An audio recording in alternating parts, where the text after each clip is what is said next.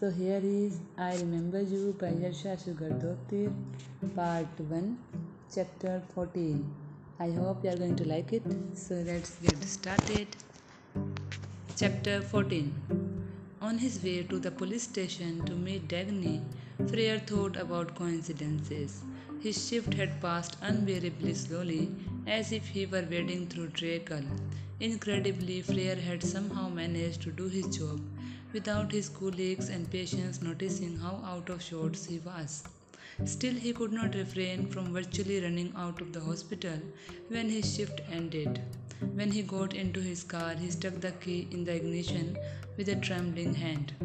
Dagny had promised to look into the disappearance of the boy in Istafandezur nearly 60 years ago, and while Freyr was and while Freyr was occupied with work, he had not been thinking about how this tragedy could be linked to his son's case.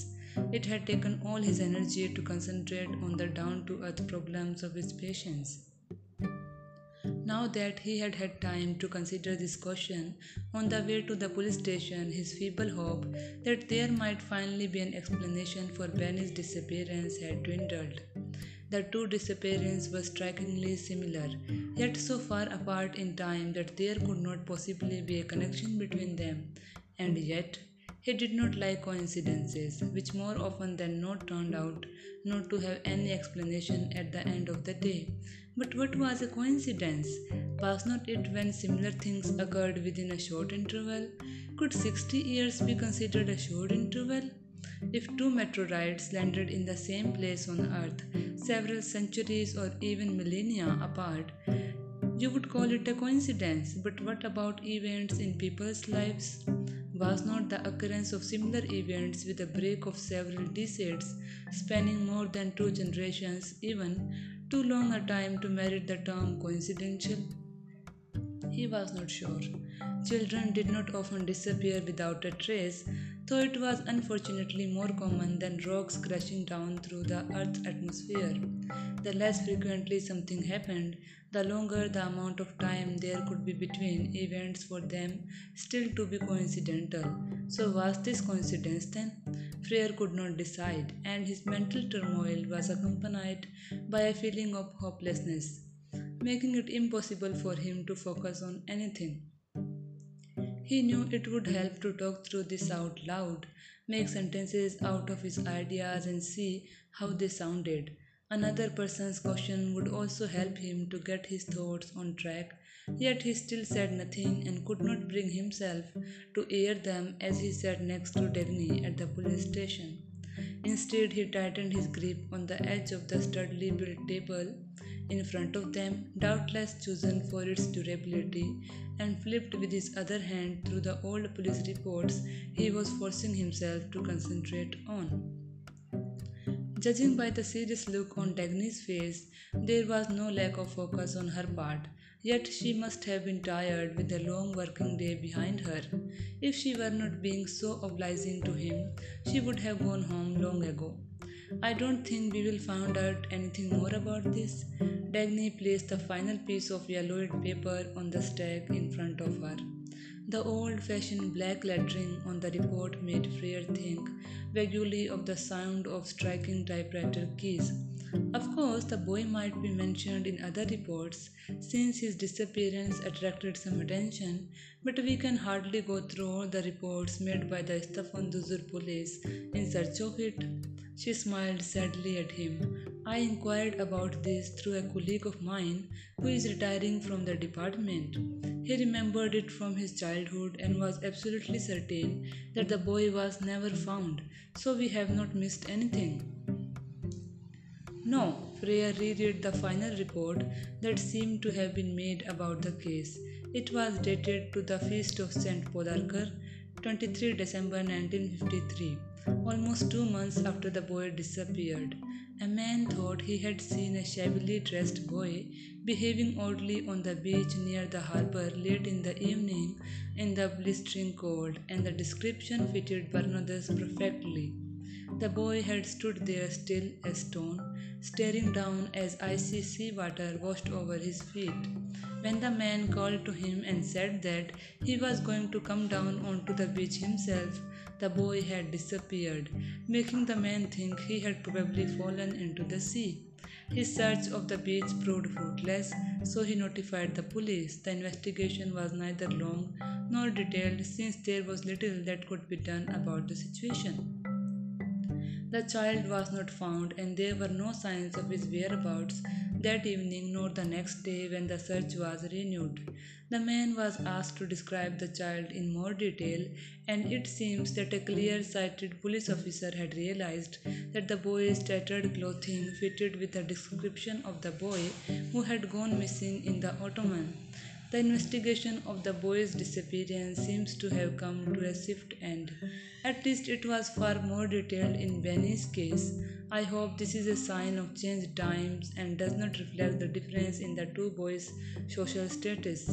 Bernódus had been the son of a single father with a drinking problem and mental health issues, while Benny had had two reliable and concerned parents who would never have settled for anything less than a full less than a full investigation. I suppose it is a bit of both. The police working methods have changed as they have in other professions. Dagny took the papers they had gathered and stood up to go and photocopy them. If you and your wife had not involved yourself in the search of, in the search for your son, it is entirely possible that it would have been called off earlier. The attention would probably have been directed more towards you if you had seemed unnaturally interested in the details of the case, but in any case, the behavior of family members always has an influence one way or another. She arranged the papers on the desk into a tidy pile. In fact, I looked over the files in your son's case in the light of his possible connection to these other cases, and I must say that the police considered your that the police considered you extremely suspicious for a time.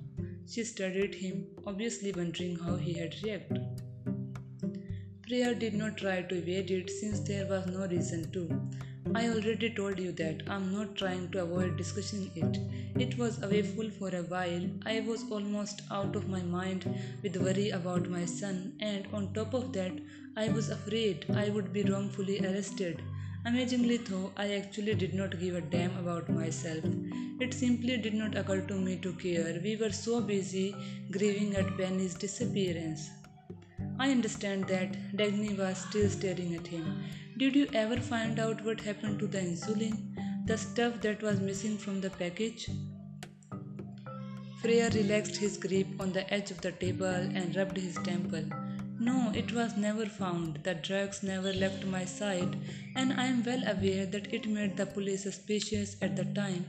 But everything I said was true, and it all was corroborated. I hope there is nothing to the contrary in the reports, but I am absolutely certain that the police believed me. I did not take the insulin out of the box.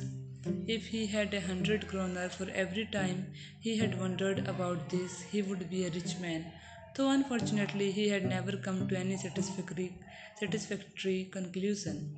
He was convinced he had either been given an incomplete prescription at the hospital pharmacy and that there had never been more than one syringe pen in the box, or that the missing needles had fallen out of the box without his noticing it.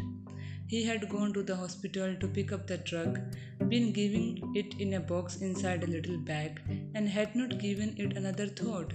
He had been in a hurry to get back to his office, where he had stayed for around two hours before realizing he had to get home. Even today, his heart ached at the thought what had he been thinking not going straight home? Of course, what awaited him at his office had appealed to him more than the idea of helping Sarah and her sister bake and prepare for the birthday party. But still, he had never regretted anything more Though there was nothing he could do about it now, the best he could do was push the thought of it firmly aside. It was a terrible day in every way, he said. On his way home, he had been delayed even more. He had been in an accident with a trailer and become even more stressed about the frosty welcome he had faced from Sarah. He had not noticed the trailer attached to the back of a car he needed to overtake at the exit from Ártúnsbrekka. His car was not badly damaged, though the trailer had been dented and its coupling rather bent out of shape. In fact, the only time that he had not had the paper bag containing the prescription within reach was when he had got out of his car at the petrol station to speak to the angry driver and fill out insurance papers while the man examined the damage to his trailer. The bag had been lying on the front passenger seat, and he had thought nothing of it. I think either the drug was missing from the box from the start, or else it was stolen at the petrol station. Though that's less likely, surely I would have noticed if someone had sneaked into the car while I was standing next to it. Nothing showed up on the petrol station security cameras. No, I'm afraid not.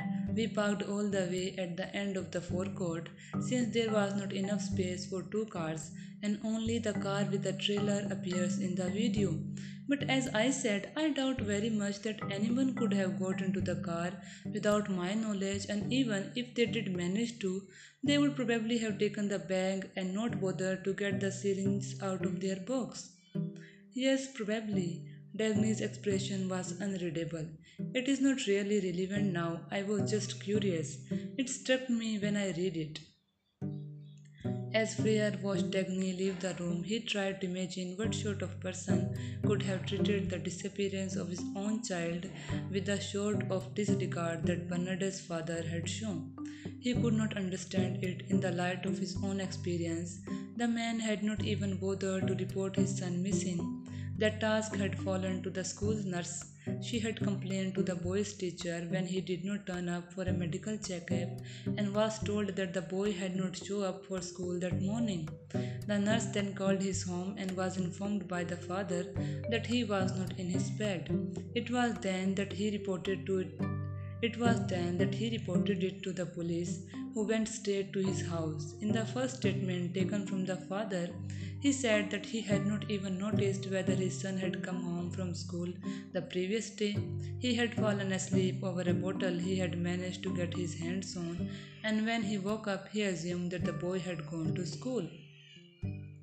He had only realized that something was wrong when the school called to ask whether his son was ill. He had looked into the boy's room and noticed that the bed had not been slept in that night. Although the officer who had written the report had clearly put some effort into wording it carefully without passing judgment, it was obvious how much the negligent father disgusted him. It would have been impossible to hide it completely, except by leaving out anything said by the man, who neither had any idea where his son might be, nor appeared to be in any particular rush to find out. In the father's final statement, taken about two weeks after the disappearance, the police force patience with him appeared to have worn thin.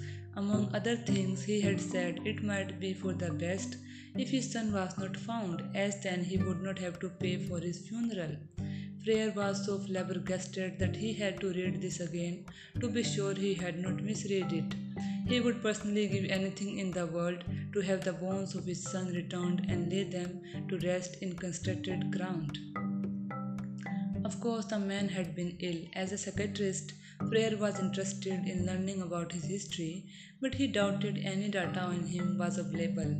There was nothing in the reports about what had become of Bernard's mother or whether she had been similarly unfortunate Freyr could probably find out by asking some of the town's older residents, and he immediately thought of the old teacher who was his patient. However, the father and his son had only lived a short time in Stafandezur, and there was nothing in the files about where they had moved from. Hopefully, the old man would have a better recollection of the boy's story, which must have been a topic of conversation at the school after his disappearance. Freyr had not been interested in discussing this with him when he had visited him that morning, but he would tomorrow. The noise of the photocopier, which had carried into the meeting room, stopped. Would you like a coffee, maybe? Dagny appeared in the doorway with two sets of paper, the yellowed originals and the bright white copies.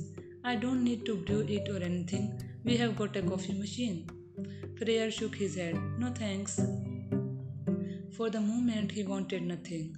The memory, the memory of how Sarah had wasted away after Benny's disappearance suddenly resurfaced. She had only eaten when he ordered her to, and their sex life had evaporated completely. Her apathy was total. He, fe- he felt his heart contract when he compared in his mind the old curvy Sarah, full of happiness and life, with the husk that remained living only out of habit. Although his fears that he could end up on the same path might be unfounded, he had to remain conscious of the danger. Sarah had not realized where she was heading when she declined her first cup of coffee. Freyr stretched. Actually, yes, I will. He forced himself to watch Dagny turn in the doorway to go and fetch the coffee and admired her slim hips and the shapely backside her loose fitting police uniform did not quite conceal. With that, he felt a little bit better and relaxed even more when he took a sip of the strong coffee. It is not clear from this whether Halla had any ties to Bernódus other than being his classmate at the primary school. Dagny sat back down next to him and started putting the old reports back into folders, or if she did, it escaped the notice of the officers investigating the case. She shook her head as if to jolt her brain into proper working order. Something caused Halla to become obsessed with the boy. Dagny ran a hand through her cropped hair. But no matter how I try, I cannot think of any sort of connection that might form between kids of that age that would last for decades after one of them had died. Even if they had been best friends, which I find rather which I find rather unlikely. According to the school's information, Bernódus was unsociable and mostly kept to himself. I'm sure someone would have mentioned if he had had a close friend. Freyr agreed. He also knew that children like Bernódus, who had no support from relatives, who had no support from relatives and were emotionally neglected, were usually social outcasts. They hardly ever had a best friend and were lucky not to be constantly bullied. Of course, it is possible that his disappearance traumatized her at the time and that the shock resurfaced when her mental health started to deteriorate. Children are sensitive at that Children are sensitive at that age, and serious events in their formative years can leave permanent scars. He looked at Dagny, and of course, it is also possible that someone was responsible for Bernadette's death and that she witnessed it or knew about it. No, that cannot be, Dagny frowned. Why would not she just have said something? There could be many reasons. Maybe she was afraid of being next. Maybe she did not realize what she had seen until afterwards, when it was too late. Maybe she felt ashamed that she had not done anything to help Bernódus or wanted to protect those who played a part in his disappearance. Like who? Dagny's initial doubts about Freyr's theory seemed to be dwindling. A close relative, for example, apparently Halla's father was also a drunk. Perhaps he had a propensity for violence too. Dagny nodded thoughtfully, her hair sticking up where she had tousled it, echoed the moment a moment later. Echoed the moment a moment later, as if it as if it had needed an instant to collect itself. That would explain a few things, I suppose. I would not want to keep that kind of thing a secret all my life. She rocked in her chair and crossed her legs. Do you think she might have suppressed her memory of it only to have it spring up in her head later and drive her to kill herself? Freyr smiled. It is extremely rare for that kind of thing to occur. In fact, it is fiercely debated in the literature whether it happens at all, even though repressed memories are often discussed in the media in connection with sex crimes against children, for example. It has never been proven either way. I would be really surprised if there were if that were the case here. Have you given any more thought to how this could be connected to your son? Dagny looked him in the eye. She seemed slightly nervous and as a result maintained the eye contact a little too long. Freyr felt a bit like he was taking an oral exam. I mean, have you come across anything that might explain Halla's interest in him? He seemed to be on her mind as much as Bernódus. I did not think of anything, and I don't believe she had anything at all to do with me, my son, or my family. Freyr pulled the photocopied reports towards him. Her relationship with Benny was only in her mind, and it is anyone's guess why she imagined it. It is still a bit weird, don't you think? Dagny continued to hold his gaze. Your son disappears, you move here, and then an old case turns up in which a boy disappears in a similar manner. It would have been simplest to deny it, write it off as an incredible coincidence, and then steer the conversation onto something else, but instead he decided to take the opportunity, since Dagny had brought it up to say what was on his mind. I think it is more than strange. It's crazy, in fact. If I were not so freaked out by it, I might be able to gather my thoughts and work it out. It is just so bizarre that I don't really know where to begin. Freyr took a sip of his coffee, which was now lukewarm, and continued. My son and Bernódus don't seem to have anything in common except for their disappearance.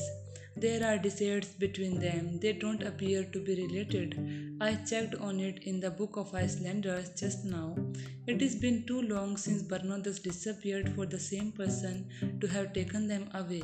Of course, everything points to these cases being entirely unrelated, but I still cannot bring myself to accept it especially given that the names Benny and Bernódus both appear in the letter that Halla left behind and in the text messages filling her phone.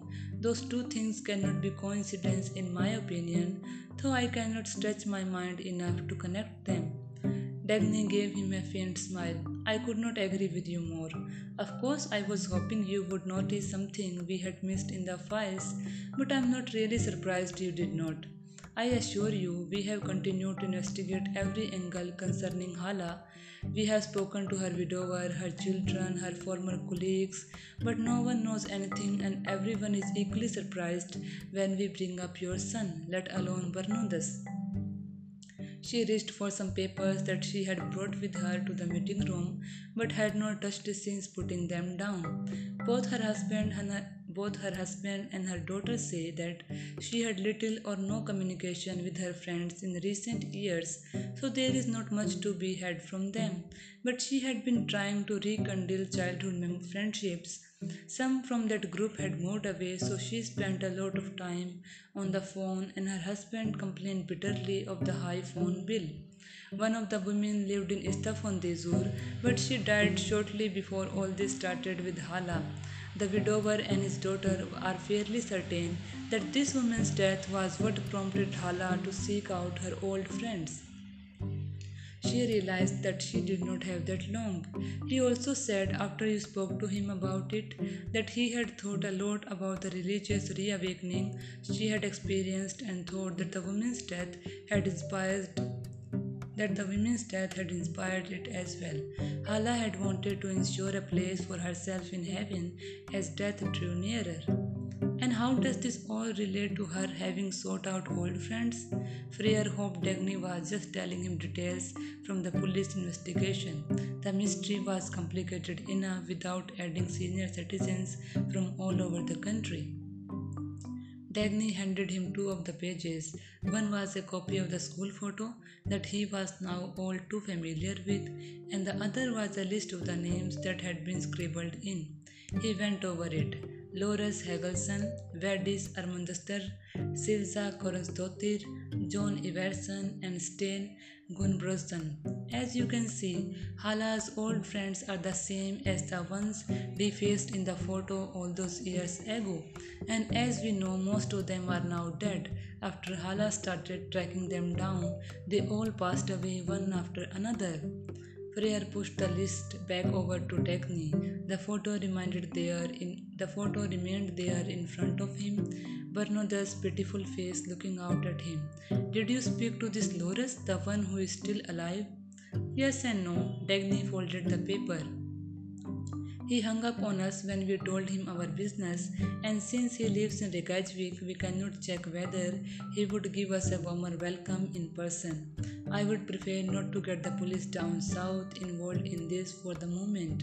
I'm simply not sure how I could describe the case to them in a way that made sense.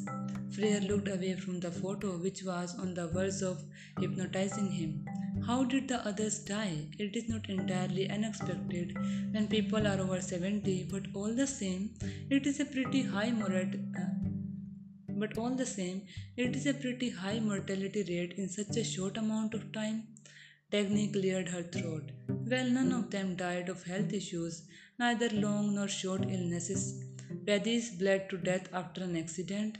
John died from complications from burns. Silza died of exposure. Stannis was run over. And Halla was a clear case of suicide. Freyr let Dagny's words sink in as he tried to draw conclusions about the group based on these sad statistics. He wished he had a piece of paper and a pen to make some notes. Has anyone investigated these incidents? Found out whether there is a reason to assume they are connected? No, they have not. You need a special warrant to ask for that kind of information, and since it involves a number of different police authorities, it would take ages. These people lived all over the country. I also don't think we can really per- pursue it. It would be difficult to explain why we need this information.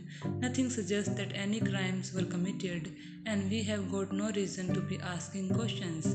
Dagny stopped for a second and took a deep breath. Plus, there is one more thing. This did not sound good, but he asked nonetheless. What? The first person from the group to die, Vedis. Dagny did not finish her sentence, instead, handing Freyr yet another sheet of paper that appeared to be the preface to an autopsy report. She lived here in Istafondezur, so I was able to find out how she died. As you can see, she died three years ago in an incident in her garden. Dagny licked her dry lips. She fell onto some open garden shears with the result that the major artery in her neck was cut along with her esophagus. Don't ask me how it is possible to be so unlucky, but it is all described in the report and no one disputed that it was an accident. Stranger things have happened. The coffee was too cold for Freyr to risk another sip, but he took one anyway. Did you know this woman? Not exactly, but I remember her. She was very unusual. She sometimes held séances at her home, but that's irrelevant. Dagny grimaced slightly. I wanted to draw your attention to something else the date of the accident. Freyr looked for it in the summary. He had to read the date twice to be sure, though he had seen this same numerical sequence more often than he could count. His mouth dry, he muttered, "It is the day that ma- it is the day that Benny disappeared." And there is this too. Dagny pointed to the line above the date of death. She lived in the same house as you do now. She died in your garden, in other words. She looked at him even more intensely. Coincidence? Thank you for joining me. I hope you like it.